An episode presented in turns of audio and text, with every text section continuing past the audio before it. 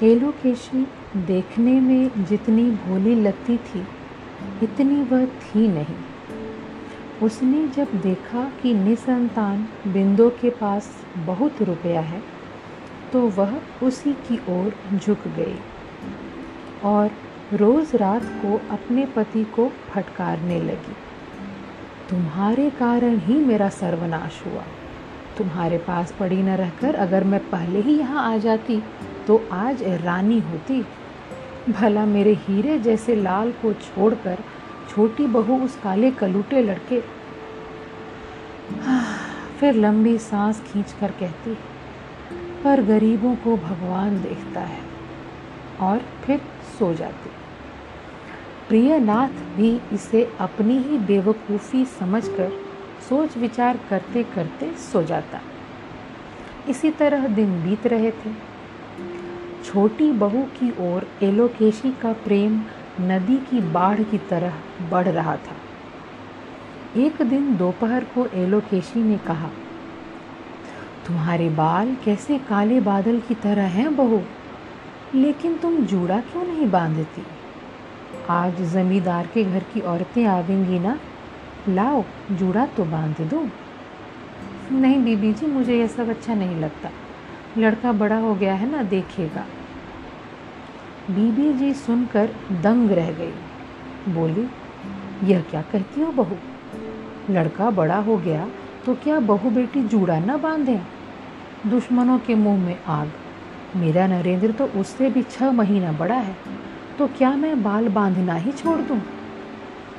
नहीं बीबी जी, ऐसी बात नहीं। नरेंद्र बराबर देखता आ रहा है ना, उसकी बात और है, लेकिन आज लल्ला मुझे जूड़ा बांधे देखे तो उसे नई बात लगेगी। पता नहीं चिल्लाने ही लगे, फिर बड़े शर्म की बात होगी। छी छी छी। तभी अचानक अन्नपूर्णा उधर आ गई। बिंदु को देखकर ठिठक गई और बोली, तेरी आंखें कैसी हो रही हैं बहू, ज़रा तेरी देह तो देखो। रोज़ रोज़ दे क्या देखोगी जीजी, मैं कोई बच्ची हूँ क्या कि मुझे तबीयत ख़राब होना भी समझ में ना आएगा?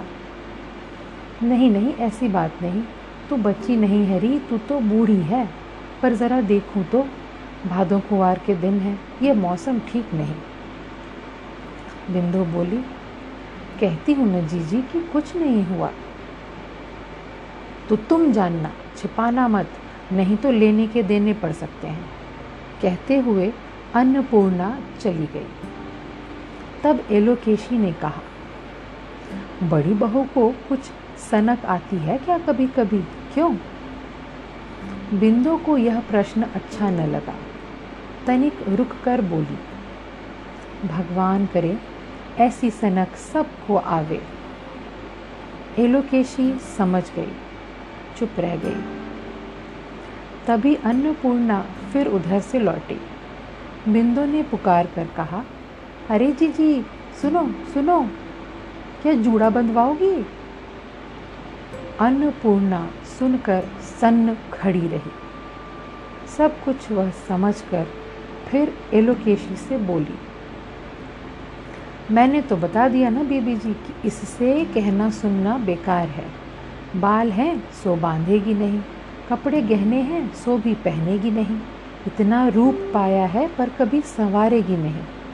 यह तो दुनिया से न्यारी है। लड़का भी वैसा ही है। उसी दिन कह रहा था कि कपड़े पहनने से क्या होता है, छोटी माँ के पास इतने सारे तो हैं पर कहाँ वे पहनती हैं। ज़रा अभिमान से सिर उठाकर बिंदु ने कहा, जी जी, बात यह नहीं है। अगर लड़के को दस बीस में एक या बड़ा बनाना है तो माँ को तो दुनिया से न्यारी बनना ही पड़ेगा। जीजी, अगर भगवान ने जिंदा रखा तो देख लेना तुम, दुनिया भर के लोग हाथ उठाकर कहेंगे कि यह अमूल्य की माँ है। कहते कहते जाने क्यों उसकी आंखें भर आईं। अन्नपूर्णा ने प्यार से कहा, तभी तो मेरे लल्ला के बारे में हम कभी कुछ नहीं कहते। भगवान करे तेरी बात पूरी हो, लेकिन मैं ऐसी बातें नहीं सोचती। बिंदु ने आंखें पोंछकर कहा, लेकिन जीजी, मैं तो सिर्फ इसी एक आशा पर ही जी रही हूँ। कहते हुए उसके सारे देह में रोंगटे खड़े हो गए। बहुत लज्जित होकर उसने कहा, लेकिन जीजी, अगर मेरी इस आशा पर कभी चोट लगेगी तो मैं पागल हो जाऊंगी। अन्नपूर्णा हतप्रभ हो गई। ऐसा नहीं कि वह अपनी देवरानी को जानती न हो, उसके मन को न जानती हो, पर उसकी आशा की उग्र प्रतिछाया उसने कभी इतनी साफ न देखी थी। आज उसे लगा कि क्यों बिंदु अमूल्य के लिए सदा इतनी सतर्क रहती है। अपने पुत्र के लिए इस प्रेम को देखकर उसकी माँ का दिल भर आया और अपने आंसू छिपाने को उसने मुंह घुमा लिया। एलोकेशी बोली, जाने दो बहू, जाने दो छोटी बहू, लाओ आज तुम्हारे। बिंदु बाट काट कर बोली, हाँ हाँ, आज जीजी को जुड़ा कर दो, इस घर में तो आज तक नहीं देखा कि। कहती हुई वह उठकर हंसती हुई चली गई। पाँच छह दिन के बाद की बात है। सवेरे के समय इस घराने का पुराना नाई यादव बाबू की हजामत बनाकर नीचे आ रहा था कि अमूल्य आकर उसके सामने खड़ा हो गया और बोला, कैलाश भैया, क्या तुम मेरे बाल भी नरेंद्र भैया की तरह बना सकते हो? कैसे बाल भैया जी? अमूल्य ने अपने बालों को दिखाकर कहा, देखो, यहाँ बारह आना, यहाँ छह आना, यहाँ दो आना और यहाँ गर्दन पर बिल्कुल बारीक। अरे वैसे तो मेरा बाप भी ना बना सकेगा। अरे यह कौन कठिन है, बस यहाँ बारह आना, यहाँ छह आना, लेकिन छोटी माँ जी की आज्ञा के बिना मैं कैसे छाँट दूँ? अच्छा रुको, मैं पूछ आता हूँ, लेकिन नहीं, तुम अपनी छतरी मुझे दे दो, नहीं तो तुम चल दोगे। कहता हुआ वह नाई की छतरी लेकर भाग गया। फिर अपनी छोटी माँ के कमरे में आंधी की तरह घुसकर बोला, माँ ज़रा जल्दी से बाहर तो आना। बिंदु अभी अभी नहाकर पूजा करने बैठी थी। चिल्ला पड़ी, अरे देख, छूना मत, छूना मत, पूजा करती हूँ ना। पूजा बाद में करना, एक बार बाहर आकर हुक्म देकर चली जाना, नहीं तो वह मेरे बाल ठीक नहीं करेगा। बिंदु को ताज्जुब हुआ। अमूल्य के साथ बाल कटवाने के लिए सदा ही मारपीट करनी पड़ती थी, फिर आज वह अपनी ही इच्छा से क्यों छंटवाना चाहता है? वह कुछ समझ न पाई और बाहर निकल आई और तभी नाई बोल उठा, बड़ा कठिन हुआ है माँ जी, बारह आने, छह आने, तीन आने, दो आने और एक आने के बाल छाँटने होंगे। अमूल्य बोल पड़ा, तुम गड़बड़ मत करो, अभी मैं नरेंद्र भैया को ही बुला लाता हूँ, देख लो। कहकर वह उसे बुलाने चल पड़ा। नरेंद्र घर पर नहीं था। निराश वापस आकर अमूल्य ने कहा, वह तो नहीं है, पर माँ तुम ही समझा दो ना, यहाँ बारह आना, यहाँ छः आना, यहाँ तीन आना, यहाँ बिल्कुल बारीक। बिंदु ने हंसकर चलना चाहा, लेकिन मुझे भी अभी पूजा करनी है ना, तुम बाद में पूजा करना, नहीं तो मैं तुम्हें छू दूंगा। विवश होकर बिंदु को रुकना ही पड़ा। नाई को भी बाल छाँटने पड़े। बिंदु ने इशारा कर दिया, उसने सब एक से बराबर छाँट दिए। अमूल्य ने प्रसन्नता से सिर पर हाथ फेर कर कहा, अब सब ठीक है। अमूल्य तो कूदता उछलता चला गया। बगल में छतरी दबाकर नाई बोला, पर माँ जी कल मेरा घर में घुसना संभव ना होगा। इसके बाद बिंदु रसोई घर में दूध तैयार कर रही थी और मिसरानी थाली परोस रही थी कि पता लगा कि घर भर में घूम घूम कर लल्ला अपने चाचा का बाल संवारने वाला ब्रश खोज रहा है। थोड़ी देर बाद आकर वह बिंदु की पीठ पर लगकर रोने लगा। बोला, माँ उसने कुछ नहीं किया, सब खराब कर दिया, कल मैं उसे मार डालूँगा। बिंदु यह सब पहले से ही समझती थी। उसे हंसी आ गई तो अमूल्य बहुत नाराज़ हो गया। चिल्ला पड़ा, क्या तुम अंधी हो? क्या आंखों से दिखाई नहीं देता?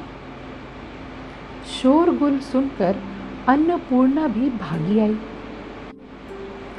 सब देख सुनकर कहा, क्या हो गया, कल कह दूंगी, ठीक से बना देगा।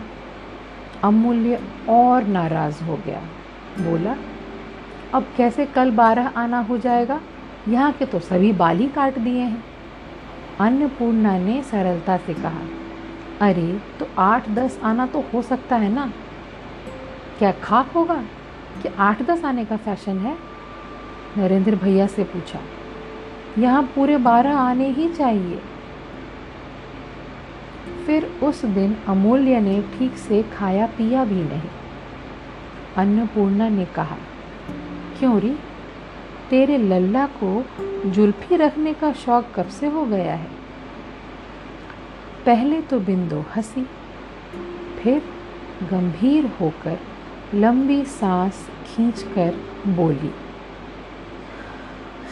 जी जी बात तो बहुत छोटी है, इसी से हंसी आती है, पर डर के मारे छाती भी सूख रही है कि सभी बातें इसी तरह बढ़ती हैं। अन्नपूर्णा सब समझ रही थी, उससे भी आगे बोला न गया। फिर दुर्गा पूजा आ गई।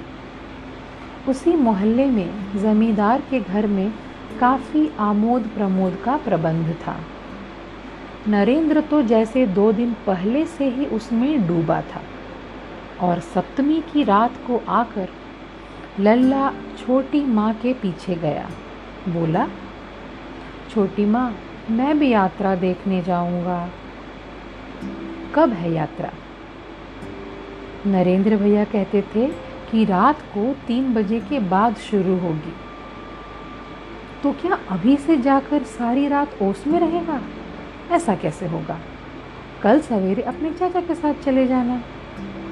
अमूल्य रोने लगा, नहीं माँ भेज दो, चाचा पता नहीं जाएंगे या नहीं, और जाने कितनी देर में जाएं। अच्छा, तो तीन चार बजे जब शुरू होगी तो नौकर के साथ भेज दूंगी, अभी तो सो जा। निराश व नाराज़ होकर अमूल्य दीवार की ओर घूमकर लेट गया। बिंदु ने उसे खींचा तो भी कड़ा बना पड़ा रहा। फिर शायद सभी लोग सो गए। बाहर की बड़ी घड़ी की आवाज़ से अमूल्य की नींद टूट गई। कान उठाकर वह गिनने लगा, एक दो तीन चार। हड़बड़ा कर वह उठ बैठा और जोरों से बिंदु को जगाकर बोला, जल्दी उठो छोटी माँ, चार बज गए। अमूल्य ने सुना, बाहर की बड़ी घड़ी में बजता ही जा रहा था, पाँच छः सात आठ। अमूल्य रो पड़ा, इतना बज गया, अब क्या जाऊंगा, और बारह बाहर बजता ही जा रहा था। नौ दस ग्यारह बारह बजाकर जैसे ही घड़ी रुक गई, तब अमूल्य को अपनी बेवकूफ़ी समझ में आई। वह चुप हो गया। कमरे में उधर माधव सोया था। हल्ला सुनकर जाग गया। फिर पूछा, क्या हुआ रे लल्ला? लाज के मारे लल्ला कुछ न बोला। बिंदु ने हंसकर कहा, आज जिस तरह इसने मुझे जगाया है, घर में आग लगने पर भी कोई नहीं जगाता। अमूल्य को ऐसे देखकर उसे दया आई। वह बोली, अच्छा जा, चल जा, पर किसी से झगड़ा मत करना। फिर भैरों को बुलाकर लालटेन साथ लेकर जाने को कहा। और दूसरे दिन दस बजे के बाद बहुत खुश होकर लल्ला यात्रा देखकर लौटा और आते ही चाचा को देखकर कहा, अरे वाह, तुम नहीं गए? बिंदु ने पूछा, कैसा लगा रे? बहुत अच्छा छोटी माँ, और चाचा आज शाम को बढ़िया वाला नाच है, कलकत्ता से आवेंगी दो दो नाचने वाली। नरेंद्र भैया तो पहले ही देख चुका है, बताया था कि बिल्कुल छोटी माँ की तरह है, बहुत अच्छा नाचेंगी, बाबूजी से भी कह दिया है। ठीक किया, माधव हंस पड़े। गुस्से से बिंदु का चेहरा लाल हो गया। बोली, आपने उस गुणी भांजे की बात सुनी? और लल्ला, अब तू वहाँ कतई मत जाना, हरामजादा बदमाश। क्या नरेंद्र ने बताया है कि मेरी तरह है वे दोनों? हाँ हाँ, वह देख जो चुका है। अच्छा आने दो उसे, कहाँ है नरेंद्र? माधव बोले, क्या पागल हुई हो? चुप रहो ना, भैया ने सब सुन लिया है, अब हल्ला मत करो। दिन दो बात पी तो गई, पर भीतर उसके आग लगी थी। शाम होते ही आकर अमूल्य अन्नपूर्णा के पीछे पड़ गया। बोला, जीजी पूजा का नाच देखने जाऊंगा, जल्दी ही लौट आऊँगा। जाकर अपनी माँ से ना पूछ। नहीं जीजी, अभी ही लौट आऊँगा, तुम ही उनसे कह देना माँ, मैं जाऊँ? नहीं रे, वह ऐसे ही नाराज़ रहती है, उसी से पूछ। धोती का पल्ला खींचकर अमूल्य रोने लगा। बोला, तुम छोटी माँ से मत कहना जीजी, मैं नरेंद्र भैया के साथ जाता हूँ, बस अभी वापस आ जाऊँगा, कहकर भाग खड़ा हुआ। घंटे भर बाद बिंदु ने लल्ला को खोजना शुरू किया। अन्नपूर्णा सुनकर भी चुप रही, लेकिन बाद में बोलना ही पड़ा। कहीं नाच हो रहा है ना, वहीं नरेंद्र के साथ गया है, अभी ही लौट आएगा, घबरा मत तू। किसने जाने दिया? क्या तुमने? अन्नपूर्णा कुछ सच या झूठ न कह सकी। बोली, अभी अभी आ जाएगा। बिंदु का चेहरा काला हो गया, वह चली गई। और वापस आकर जब लल्ला ने सुना कि छोटी माँ बुला रही हैं, तो वह चुपचाप सीधे जाकर अपने बाप के बिस्तरे पर पड़ा रहा। तब दिए की रोशनी में चश्मा लगाए यादव भागवत का पाठ कर रहे थे। मुंह उठाकर पूछा, कौन है रे लल्ला? लल्ला चुप रहा। कदम ने आकर कहा, चलो छोटी माँ बुलाती हैं। अमूल्य अपने पिता से और सट गया और बोला, बाबूजी, चलकर तुम ही पहुँचा दो, चलो ना। यादव को ताज्जुब हुआ। बोले, मैं क्यों पहुँचा दूँ? क्या बात है कदम? कदम ने सारा किस्सा सुना दिया। यादव समझ गए कि कलह के लिए काफ़ी मसाला जुटा हुआ है। एक की आज्ञा है, एक ने मना किया है। अमूल्य को साथ लेकर यादव ने छोटी बहू के कमरे के बाहर जाकर पुकारा, बहू रानी, इस बार माफ़ कर दो, कह रहा है कि अब ऐसा कभी न करेगा। उसी रात को खाना खाते समय बिंदु ने कहा, मैं तुम्हारे ऊपर कोई गुस्सा तो कर नहीं रही हूँ, लेकिन अब मैं यहाँ नहीं रह सकती, नहीं तो लल्ला एकदम बिगड़ जाएगा, वह जाएगा। मैं अगर मना करती तो बात थी, पर मैं तभी से यही सोच रही हूँ कि मना कर देने पर भी उसकी ऐसी हिम्मत कैसे पड़ी। फिर शरारत तो देखो कि मेरे पास भी नहीं आया, तुमसे पूछा, और घर आने पर जब जाना कि मैं बुला रही हूँ तो पहुँच गया जेठ जी के पास, आया भी तो उन्हें साथ लेकर। नहीं नहीं जीजी, अभी तक इसमें यह सब आदतें नहीं थी, और अब चाहे मुझे कलकत्ता में मकान किराए पर लेकर रहना पड़े, पर एक ही लड़का है, उसे कैसे बिगड़ने दूँ?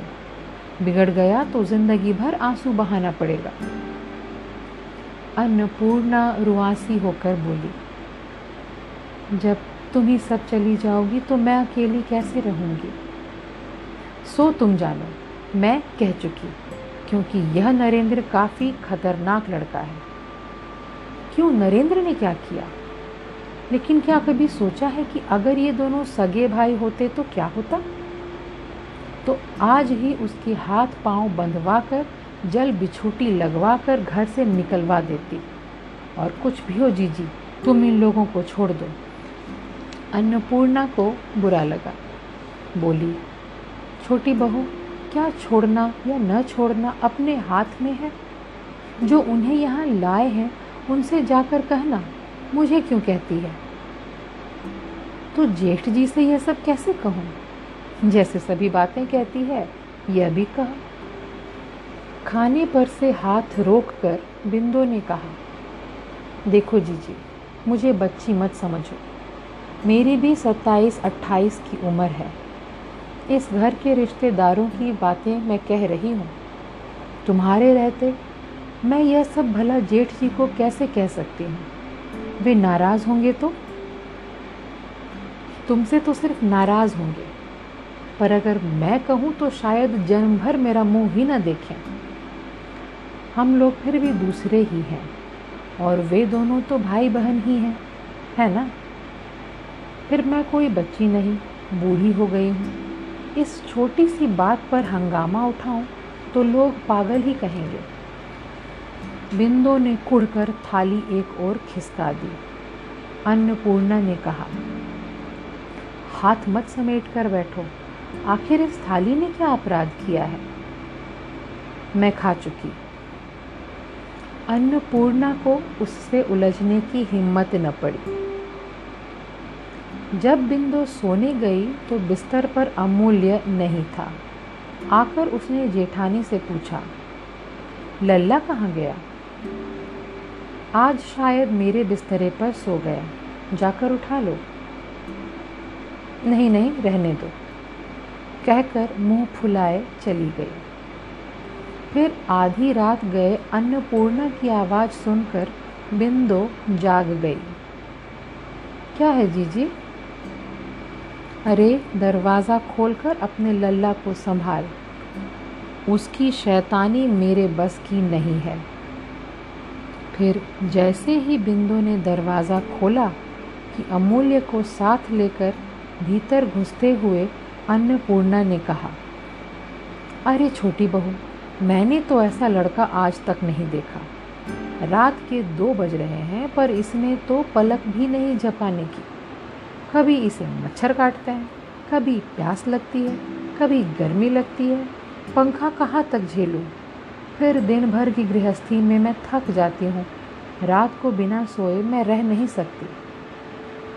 बिंदु ने हंसकर हाथ बढ़ाया ही था, लल्ला उसकी गोद में जैसे समा गया और क्षण भर में छाती पर सिर रखकर सो गया।